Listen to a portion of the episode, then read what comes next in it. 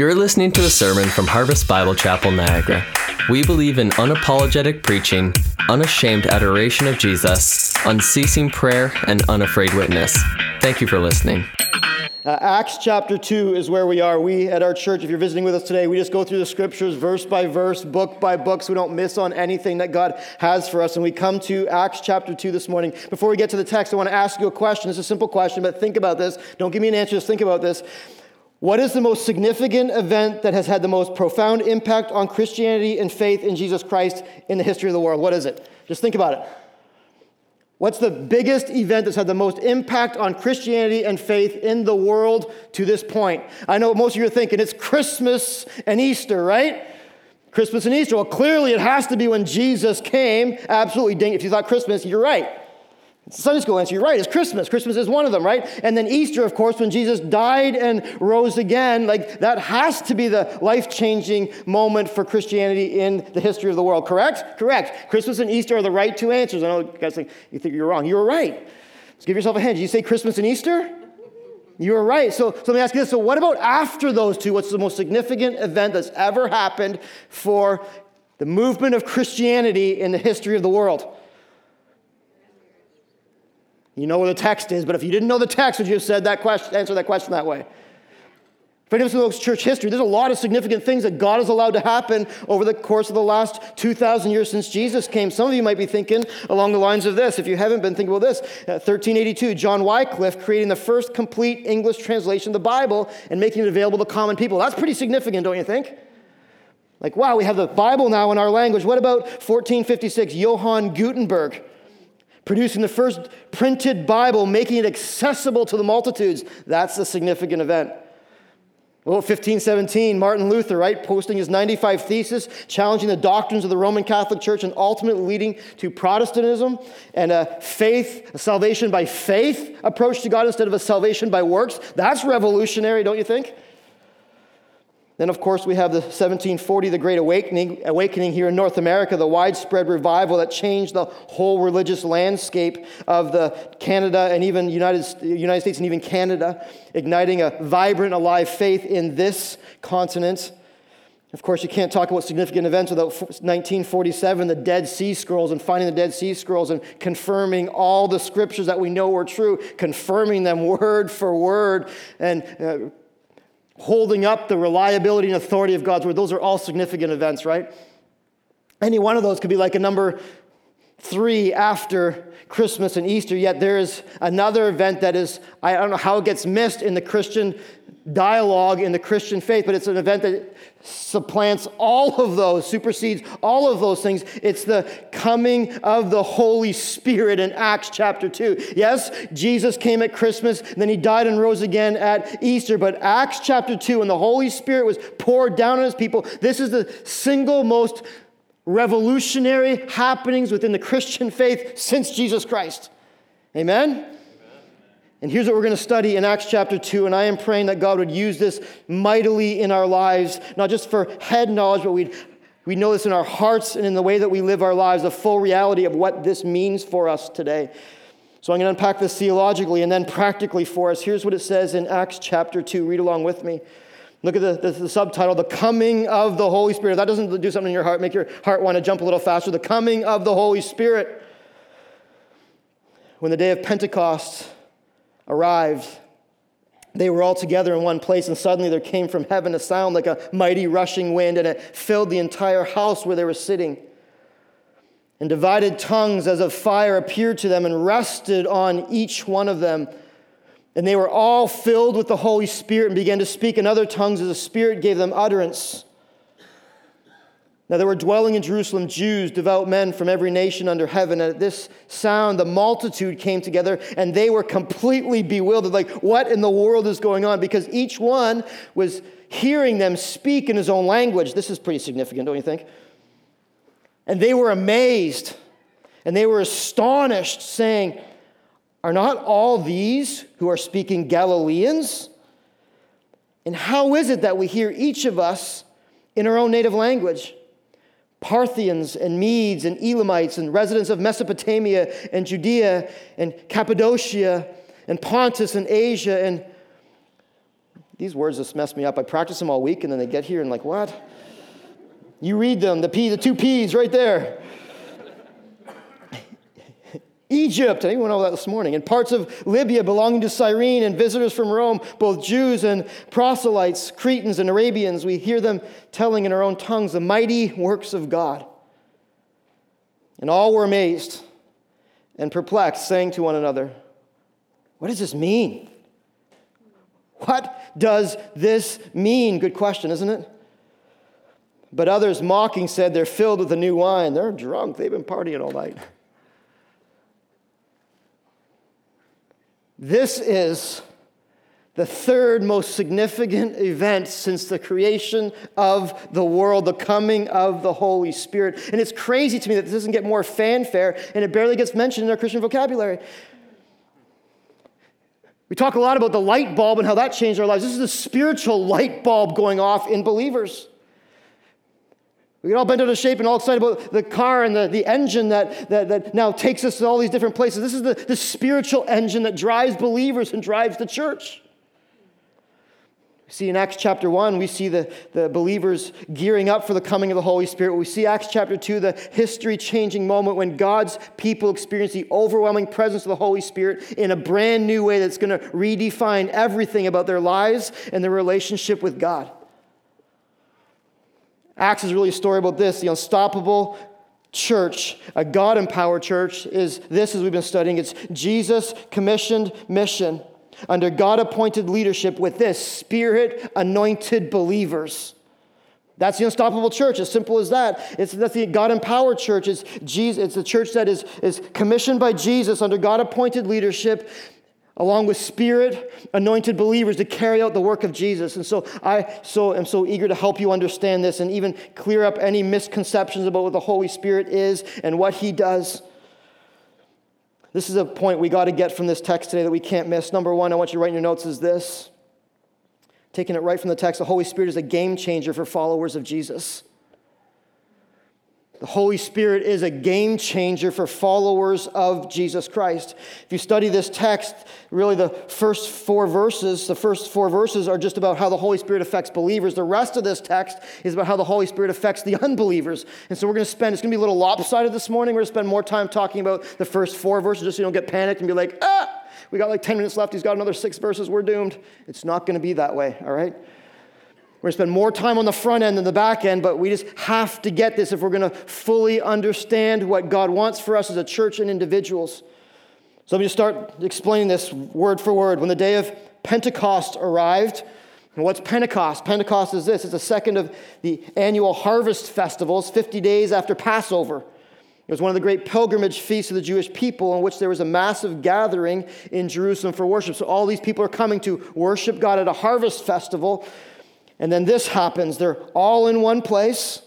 Significant, don't miss this. See this when the day of Pentecost arrives. So there are tons of people are in Jerusalem. All the God's people are up in the upper room. What are they doing? They're praying, right? Seeking the face of the Lord, asking for God and waiting for God's promise. So they were all together in one place. That's not insignificant in this text. You might skip over that and be like, that doesn't mean so they're all together. Big deal. We're all together today. It's it, it, all 120 of them. Not one was missing to experience this great encounter with the Holy Spirit.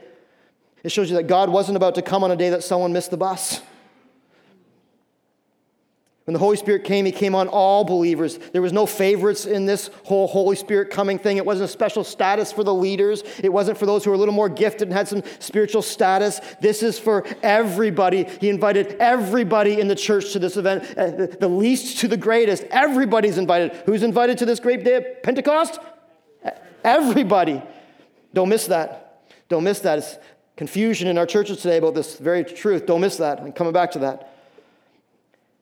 They're all in one place. And suddenly, they expected it, but was it expected? It was expected, but it was unexpected. Isn't the way that God works always expected but unexpected? We know He's going to work, but then how He works just kind of blows our minds out of the water. So suddenly, there came from where? From heaven a movement of God. Again, we can just easily skip over this, but you can't miss this either in this text that anytime something significant happens in the world in a spiritual sense, where does it come from? Heaven. Who appoints it? God. Who anoints it? God. Who designs it? God. So, so this was really God's time. It's not man's doing. It's not because they were praying. It's not about man. It's not because they had done something good and now God was going to show himself in a greater way. It's not about man. This is coming truly on God's initiation and God's prerogative from heaven. It simply is this it's now is the time that God had ordained from before the beginning of the earth to pour out his spirit on his people. Suddenly there came from heaven a sound like a mighty rushing wind. Unpredictable, unprecedented, mighty wind. The wind is, in the scriptures, is used as a, a picture of the Holy Spirit. Ezekiel 37, verse 9. Write that verse down, you can look it up. John chapter 3, verse 8, the Holy Spirit is, is the wind is, descri- is used to describe the Holy Spirit, what the Holy Spirit does. And, and picture yourself in this place. Like, like have you ever been in a place where the wind just kind of picks up heavily and like you just know that the atmosphere is changing? You ever been in a place like that? I've never been through a tornado, but this is sort of the picture you get, right? Where you're doing your thing and all of a sudden like the, the, the clouds get a little darker and the wind picks up, the trees start blowing and it gets a little cooler, right? And you just kind of looking out the window, you're like, ooh, the wind's swirling. This is going to be a doozy, right? This is going to be a spiritual storm that is going to rearrange the landscape of all Christians of all time in a good way. The Hebrew word for wind or spirit is this. You just have to get this too. It's so, so cool you study this passage. Uh, the Hebrew word for wind or spirit is ruah. It, it really means breath or spirit is really this is god breathing his spiritual life in his people genesis 2 7 remember the lord breathed life into the nostrils of man it was ruah here the holy spirit is coming he's breathing spiritual life into the life of all believers and so there's this wind. It's not just an average wind. It's not just a, a wind that, that no one knows where it came from. It's a wind coming from heaven. It's a significant wind, one that we uh, have never seen in the same way, but in, in a physical way, but seen in many, in the same way, in a spiritual way, many times. And along with the wind came this, verse 3 divided tongues as of fire that appeared to rest and settle on each one of them. These weren't literal flames. It's, it's divided tongues as of fire, looked like fire. The only way they could describe it is fire. It's kind of like a sci fi movie, right? These, these flames that are kind of flickering around the faces of the people, and it's like a, spec, it's a spectacular sight, don't you think? It's not like a, ah, it's going to be a storm. This is like, this is like a stop and take notice. This is awesome what's going on here. Maybe a little freaky, but it's awesome. Fire also is significant in this text. Fire in the Old Testament indicates what? It indicates the presence of God. Especially in his holiness and his purity, like a fire consumes all things. It says in Deuteronomy 4 24 and Hebrews 12 29, so God in his holiness is like a consuming fire. And God's holy presence is bringing upon his people light and warmth and burning passion to the things of God. The Holy Spirit is descending upon his people to fall on them and to fill them with his presence and his power. For some of you to think, well, why has the Holy Spirit not been in the world before this point? Like, why did he wait until after Jesus came and after, you know, the, the, after Pentecost and after the death and burial and resurrection? That, that, that's just not true. The Holy Spirit has been around since the beginning. The Holy Spirit is part of the Trinity, part of who God is uh, Father, Son, and the Holy Spirit. Equal in attributes to God with the same divine nature as God, and yet he's his own person with his own distinct role in all of the world. In fact, if you look back on Genesis chapter 1 in verse 2, you know what you'll find? When God created was the Holy Spirit. Where's the Holy Spirit? He was actually hovering over the face of the earth. Old Testament, the Holy Spirit comes upon God's people, mainly men at certain times, to equip and empower them to great feats for God. So the Holy Spirit's been working in the world and over the world from before creation began. But this is the moment, this is the moment where He is absolutely pouring out Himself upon the earth in a brand new way. No longer is He going to be working in the world around man, He's going to be working in the world through man. And he has come to fall on and fill every believer an individual who loves Jesus Christ. He falls on every member of Christ Church and he fills every individual who loves Jesus. Taken here right from the text. And they were all filled. They were filled with the Holy Spirit began to speak in other tongues as the Spirit gave them utterance. He fills every individual who loves Jesus. You, you kind of get this impression of the, the men in black sort of thing, you know, where the, the Spirit comes in and kind of comes in and comes out. And it's sort of the picture you get, right? Of like the, the Holy Spirit coming in and actually taking up inhabitants in the people of God. He is falling on them, but He's also coming within them. Holy Spirit invading the lives of the believers. And don't forget here that the people in this passage, they were already, they were already Christians. This isn't the first time that they encountered Jesus Christ.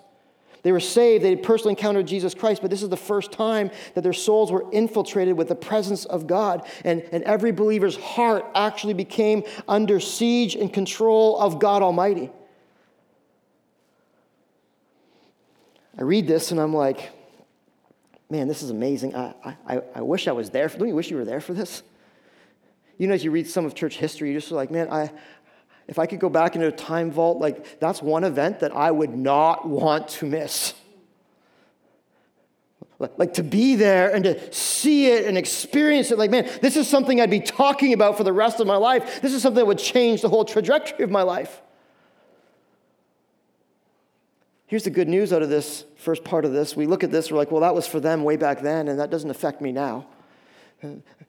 That was for them and, and for the early church and how God started the church. What's that mean for me now? Uh, this, this, this is significant, significant because this is simply just a picture of what Christ does in every single heart that professes faith in Him and repents of their sin and turns to Jesus as their Savior. Although we missed the coming of the Holy Spirit the first time in a physical way that the people of God got to see. This is the norm for every soul that turns to Jesus Christ. And, in fact, Ephesians chapter 1, verses 13 and 14 tell us that every believer, the moment that you realize that, man, I am a sinner and I am hopelessly lost without God, there is no way that I can have connection and fellowship with God. There's no way I get to heaven without Jesus Christ. The moment you realize that and you fall on your face and you Say, God, I need you. God, forgive me. God, I want to turn from my wicked ways. I want to turn to you, Jesus. The moment you do that, guess what happens in a spiritual sense in your heart? Wind and fire of the Holy Spirit to indwell you. That's pretty cool, don't you think? You guys are looking really intense today. If I'm sitting listening to this, I, I got a smile on my face, like, wow. This is, the, this is the, the, the promise. This is the promise of Matthew chapter 3 11 when John says, I'm going to baptize you with water, but Jesus, one who is greater than I, one whose sandals I am un, unworthy to even untie, he's going to come. He's going to baptize you with Holy Spirit and with fire.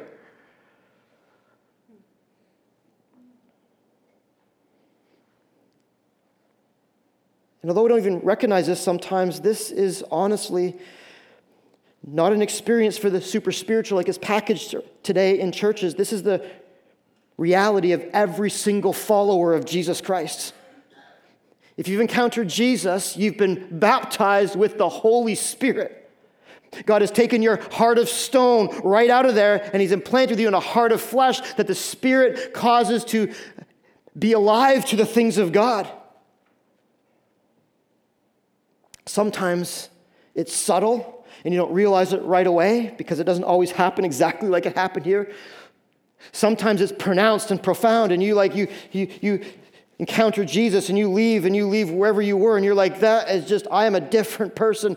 Sometimes it's subtle, sometimes it's pronounced, but the reality is this has happened in every single follower of Jesus Christ. And ultimately, just like God did not want anyone to miss it, God is not going to want us to miss this in our own lives. If you're indwelled by the Holy Spirit, just like the people here in, in the New Testament church, they, they couldn't deny the fact that they had encountered the Holy Spirit. If, if, if you've encountered the Holy Spirit, let's just be honest, you can't deny the fact that He lives within you.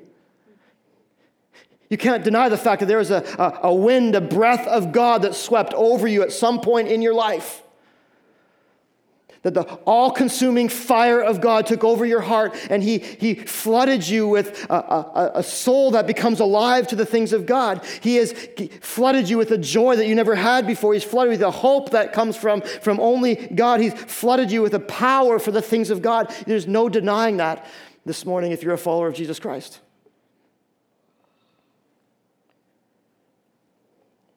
If you're following Jesus, you've been there, you've seen that, you know this. And it doesn't get old talking about it, it doesn't get old submitting yourself again anew to the fullness of the power of the Holy Spirit within you. Two words every believer has to know in their lives these two words Holy Spirit.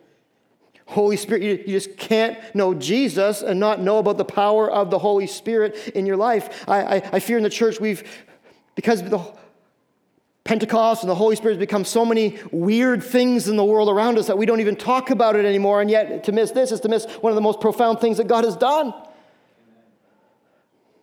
Let's be honest, we hear a lot about the Father, right? The founder and CEO of the universe. We hear a lot about the Father. We hear a lot about the Son. God's special agent that He sent on a rescue mission to come and rescue us from sin and from hell and put us on a path to, to uh, righteousness and heaven. We hear a lot about the Son, but not a lot about the Holy Spirit. When I was growing up, I thought the Holy Spirit must have been like the awkward little brother to the Trinity.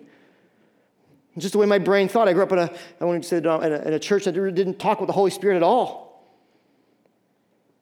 And so I kind of pictured God and Jesus being kind of like the, the cool, the hip, the athletic big brothers, the all Americans, you know, and then the Holy Spirit was a little awkward little brother. When he'd walk in the room, they'd be like, here he is, let's get away from here. Like, don't talk about him, he might do something weird here, you know? What a miss. What a miss because the Holy Spirit's role in the believers' lives and in the church changes everything for them. Think of where the disciples were before this happened. They were in the upper room cowering away after Jesus died, right? And after this, everything's going to be changed. They're going to be transformed into bold proclaimers of the gospel. 12 men that God used now to get the church, the, the church moving and the gospel to all ends of the earth, including why we sit here today. The believers, just regular average people, but this, this encounter with the Holy Spirit transformed their lives to being powerful tools and instruments in the hands of the living God for his purposes. We can't miss. We can't miss the significance of the Holy Spirit. Because this is the moment where God took over believers, didn't just work around them, but started working in them, equipping them and empowering them to be who Jesus wants them to be and to be and to do what Jesus wants them to do. This is the greatest promise of Jesus apart from one day you will be with me in eternity. I will send you a helper, he says in John 14, verse 16, to help you forever. One that will not just move next door and be a resource for you, one that's not just going to move in and live among you, but one who's going to infiltrate your very being so that the presence and the power of God is a part of you.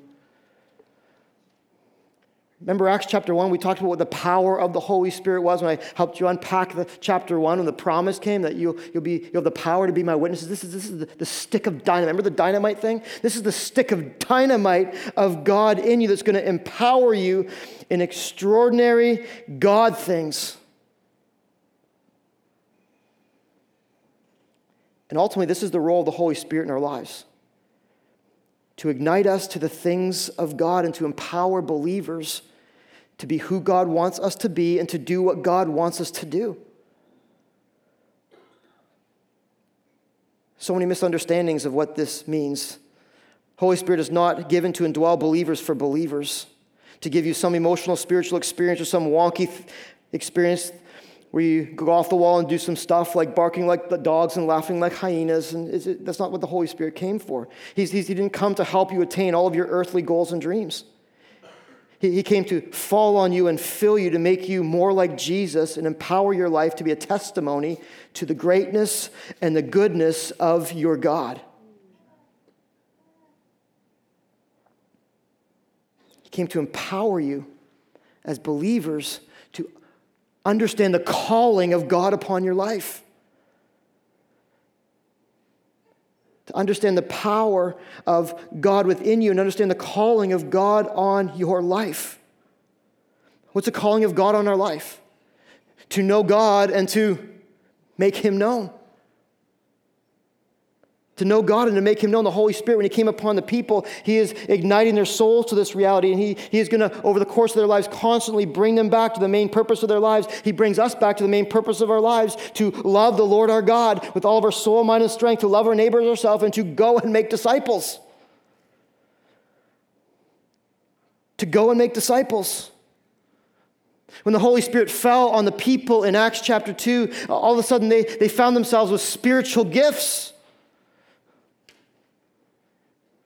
Here's a gift from God to you, not to unwrap and hold to yourself and say, oh, look how special I am, look what God's given me. Here's a gift to now use within the body of believers to serve the greater kingdom, to serve the purposes of God. He's given them a gift after the Holy Spirit came.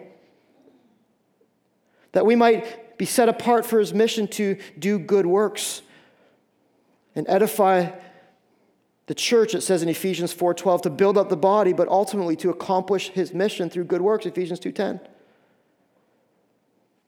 This is the role of the Holy Spirit in your life. He came, not, yes, to, to draw you nearer to God, but to also put within you a spiritual gift, a calling that is far greater than anything this world has to offer, a calling to be a part of His mission in the world together with the body of believers. To put your life to effective use for the kingdom of God.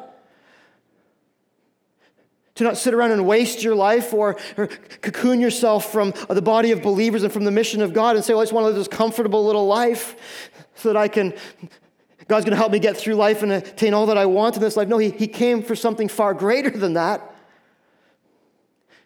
to affirm and confirm the calling of every believer. To be on mission for Jesus Christ. He also came, we see this being played out in the early church, to not just call them to mission, but also to give them the courage to live for Jesus. 2 Timothy 1 7. God gave us a spirit not of fear, but of power, of love, and self control. Joshua 1 8 and 9, Jesus says to be strong. God says to, to Joshua to be strong and courageous. How, how, where does this power come from for, for love and self control? Where does this strong and courageous come from? It comes from the Holy Spirit that enables us to do in the Spirit what we could never do in the flesh. To seek the things of God and not go after the things of this earth to stand strong in a world that aims to tear you down, to be seen as one of Jesus' unashamed followers, to be aggressive in your faith and not passive, to side with truth and do what's right in God's eyes and not cave into all the pressures around you, to endure till the end, and to even speak the gospel to those around you. See this? The Holy Spirit changes everything. Yes, He produces Christ's character in us. That's another topic for another day. In this case, he is calling us to the purposes of Christ and giving us the courage to live for Christ. That's what he's doing in the early church. How's the church going to go forward? Let's be honest 120 people in the world.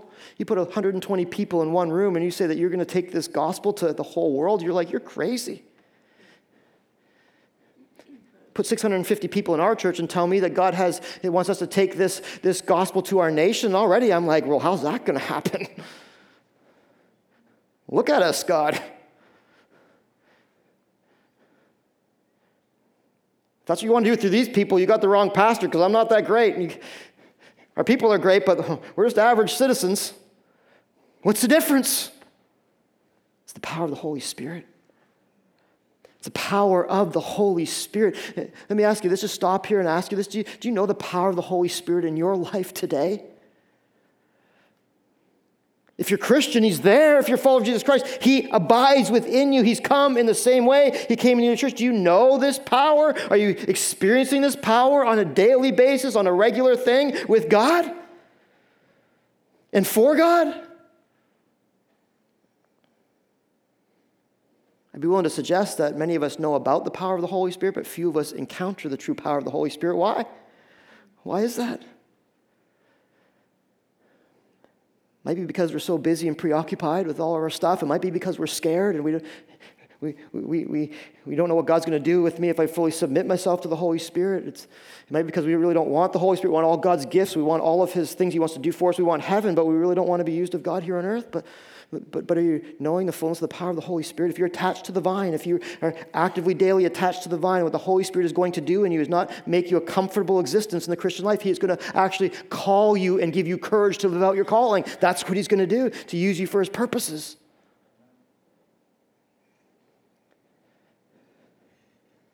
What's His purposes?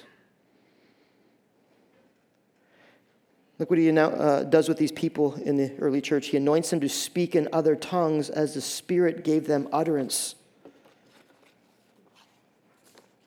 That's not minor, that's not insignificant. He allows them to speak in tongues. What's this mean? So much debate about this. What's this mean? What's this mean? Here's what tongues means. Tongues in the original language simply means this it means languages, glossa. You, speak in your native tongue, you're speaking your native language. Of every tribe and tongue, he's talking about every tribe, and that's what it means in this context. It's not some hocus pocus, crazy, wild thing. It's like they've, they've been allowed to speak in languages they, they don't even know by the power of the Holy Spirit. In fact, if you look at 1 Corinthians 14, write that chapter down, 1 Corinthians 14, verses 21 to 22, it tells us clearly as Paul unpacks some of the sign gifts, he says this. He says, tongues here, uh, here we see this and also in 1 Corinthians 14, tongues are actually given not for believers predominantly, but more importantly, is a sign to unbelievers of the reality of God.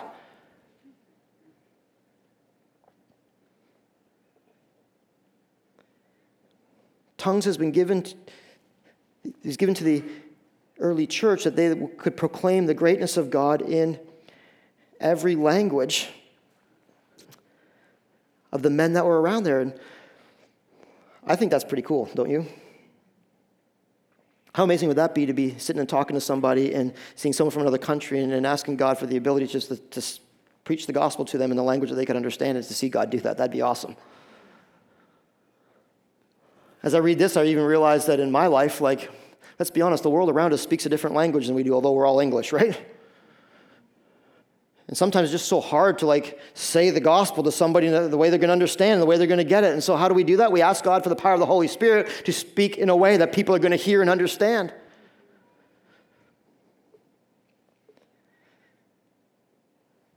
And use my life for the glory of God.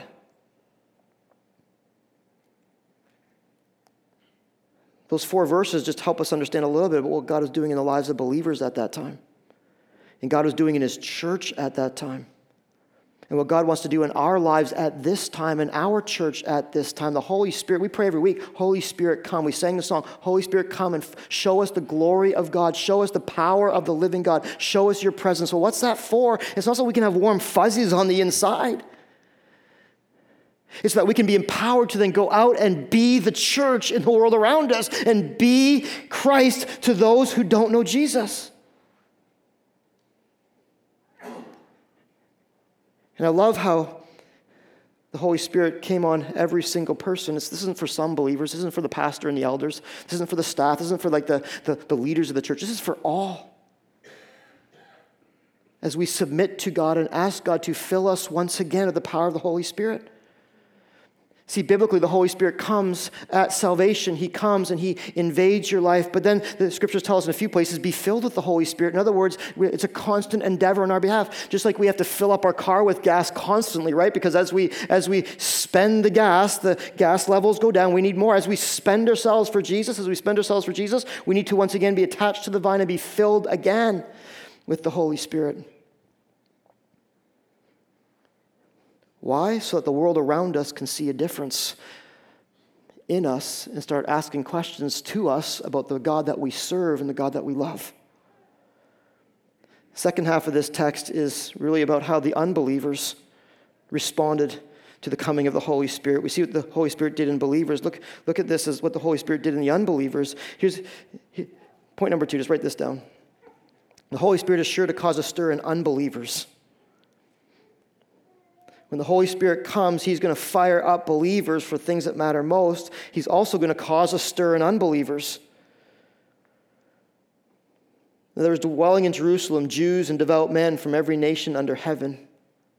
And at this sound, the multitude came together, and they were bewildered because each one was hearing them speak in his own language.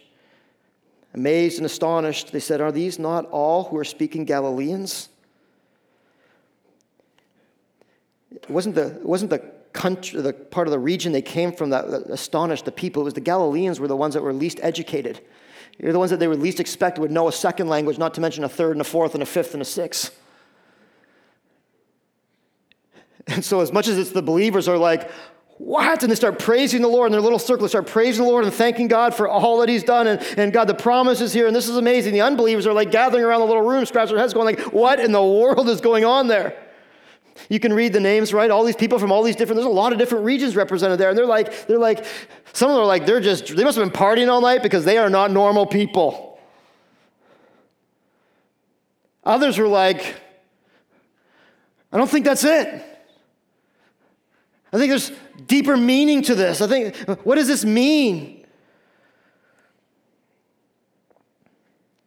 God's people are just praising the Lord for his mighty works from creation until now, celebrating Jesus, and other people are hearing this and they're understanding it in their own tongue and starting to ask questions and starting to get stirred in themselves of like, what's all the fuss about? What's all the focus about? Tell us, tell us what's going on. We want to know. We, we see it, and man, there's something about it that is drawing me in, and I want to see it. I want to know this. It's really the same reality of our lives. As we live our lives for Jesus, full of the Holy Spirit, it, it, ought to st- cause a stir around people around us. It ought to cause people to stop and be like, what in the world is going on over there? It, it ought to cause, we don't like it, but it ought to cause some eyebrows to be raised of like, mm? what does this mean? Why are you so excited about this Jesus person? Why do you have peace in the storm? How can you praise God in this difficult circumstance? How can we get put the weekend aside to go and talk about Jesus to people you don't even know? How, come, how can you worship every Sunday and you, you meet with little groups of people throughout the week? Like, like, what is it about you? Yeah, some people are going to think we're crazy. I get it. You get it, right? But others are going to ask the question what does it mean? I want to know. My life's empty. I don't have that joy. There's, there's something missing. It seems like you've got something that I don't have, and I want it.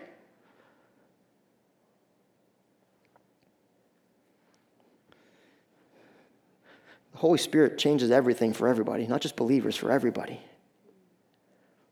And he continues to to this very day. As God's people understand his role in their lives and get under his power and his authority in their lives. And God wants to do this through you and I. God wants to use our lives to be testimonies to the reality, to testify to the reality of Himself. This is ultimately what's happening in this passage. When the Holy Spirit comes, He allows God's people to be to testify to the reality of God.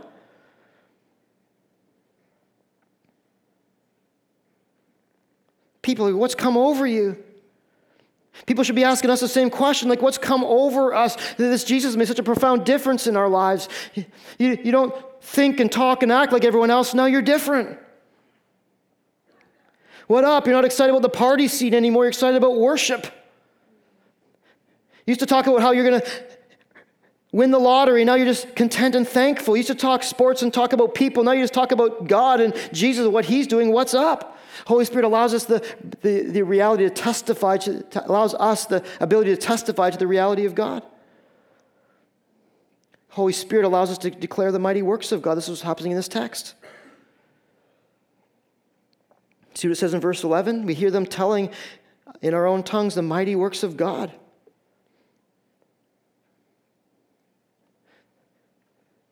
Holy Spirit empowers us to do that. To say things like Exodus 15, verse 11, and tell people that God is majestic and holy, awesome in praises, and, and wondrous in his works. The Holy Spirit empowers us to not keep our mouths shut, but to be unashamed to, to talk about Jesus in public and to give praise and honor to God for all of our blessings. The Holy Spirit opens our mouths when we want to close them and, and even share how God is shaping the universe and our church and our life at the same time. Ultimately, the Holy Spirit in this passage is, is going to be used to point people to salvation in Jesus. The Holy Spirit prompts us to promote the gospel, the good news of Jesus. He places an urgency in our heart and a courage to speak of the gospel of Jesus. What's the gospel? I'm learning that we need to tell you this over and over because it seems to get missed. There's all these, again, misconceptions what the gospel is. Here's what the gospel simply is is that God created God created, man rebelled. Every man rebelled against God in their sinfulness, wanted to live their lives apart from God in my own pride, in my own way. But yet Christ redeemed us by the grace of God. God sent his son Jesus to redeem us. And then God is now in the process of restoring all things to himself and will one day restore all of creation to himself. That's the simple gospel. Creation, fall, rescue, redemption.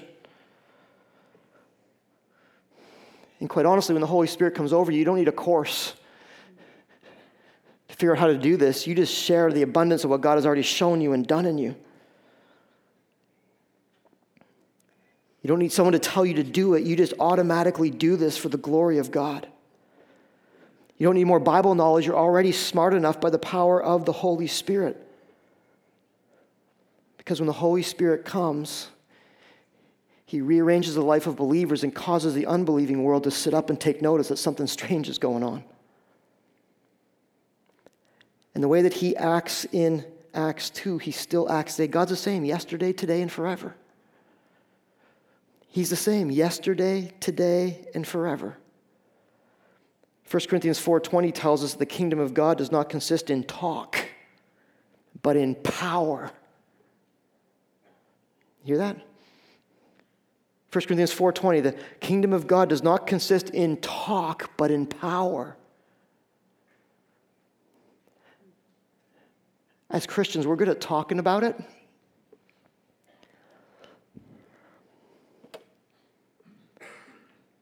What's way better than talking about it is experiencing the power of God to live it and do it for his glory. Where does this power come from? It comes from above at the right time when we need Him most. The power that God gives us is about more than strengthening us for spiritual disciplines, also so important. It's more than helping us do some good things. The Holy Spirit's power comes uh, to rearrange our inside that we could then proclaim Jesus on the outside. This is the unstoppable church. Fully submitted, fully surrendering to the power of God. This is the people that God uses. Fired up about the mission of God. Under appointed leadership of God, filled with the anointing of the Spirit of God. See how the first chapter even has the Trinity all laid in there Jesus' mission, God appointed leadership, Holy Spirit anointed people. See the Trinity's involved in that whole first couple chapters of Acts chapter 2. It's pretty sweet how God lays it all out for us. This is an encouragement for us as God's people to expect great things from God in our own lives and to expect great things for God in the life that we live. As God's people, we're not just waiting till the day that we die and get to meet Jesus. We get to an ongoing experience, encounter with God every day. We get to see God live in us every day of our lives, working in us and working through us. This is the joy of the abundant life of being a follower of Jesus Christ. The Holy Spirit is the engine that makes the life of God run in you and makes this church fire on all cylinders. You miss the Holy Spirit, we miss it all. You miss the power of the Holy Spirit, you miss it all. I believe too many believers miss it all. That's why faith is hard. That's why faith is boring. That's why I don't have any fire in my life for the things that matter most to God because we miss the power of the Holy Spirit. Church, we can't miss the power of the Holy Spirit. You can't afford to miss the power of the Holy Spirit. Your family can't afford you to miss the power of the Holy Spirit. Your church here, the gathering of God's people, can't afford you to miss the power of the Holy Spirit. So, where does that leave us? It leaves us on our faces, seeking God, saying, God, I don't want to be content just going through life. I don't want to just be content knowing the Holy Spirit lives somewhere within me, deep down inside, where I don't know where He is. God, I want the fullness of the power of the Holy Spirit. Not tomorrow, not next week, today. I want you, God, today. I want you to rearrange my life today. I want you to use my life to influence those around me today. God, I don't want to settle any longer for anything less than all that you have for me, Father. That's where it leaves us today, hungering for more of God, longing for more of God, expectant for more of God, eager for more of God, willing to settle for nothing less than all of God. That the world around us would see the glory of Jesus Christ in your life and in this church. That's the unstoppable church. Is that church you want to be a part of? Church I want to be a part of. Guess where it starts? In all of us, guess where it starts? You can point right here. Right here. Right here. Let's pray.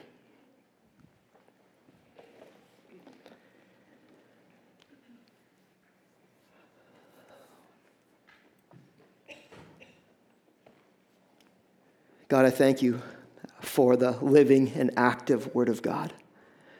God, I thank you that we can come into this place today and we can seek your face and we can hear from heaven and we can be moved by the power of the Holy Spirit. God, I simply pray this Holy Spirit, come and do in every single heart what you need to do this morning.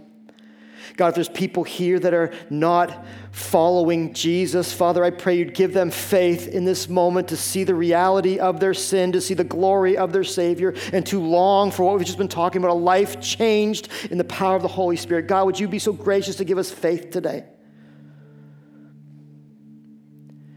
God, for those that are coming today and they know all about the Holy Spirit, but it's been a long, long time since they've encountered the Holy Spirit, since they've allowed you, God, to really work in them. God, would you break down all those barriers, all those hurts, all that pain, all that stubbornness, all that hardness, all that self centeredness? God, would you break them down in this very minute and allow them, God, by the power, the, give them a fresh wind, God, and a fresh fire within their souls that would burn brightly for you. Overwhelm them, God, today with your presence, I pray.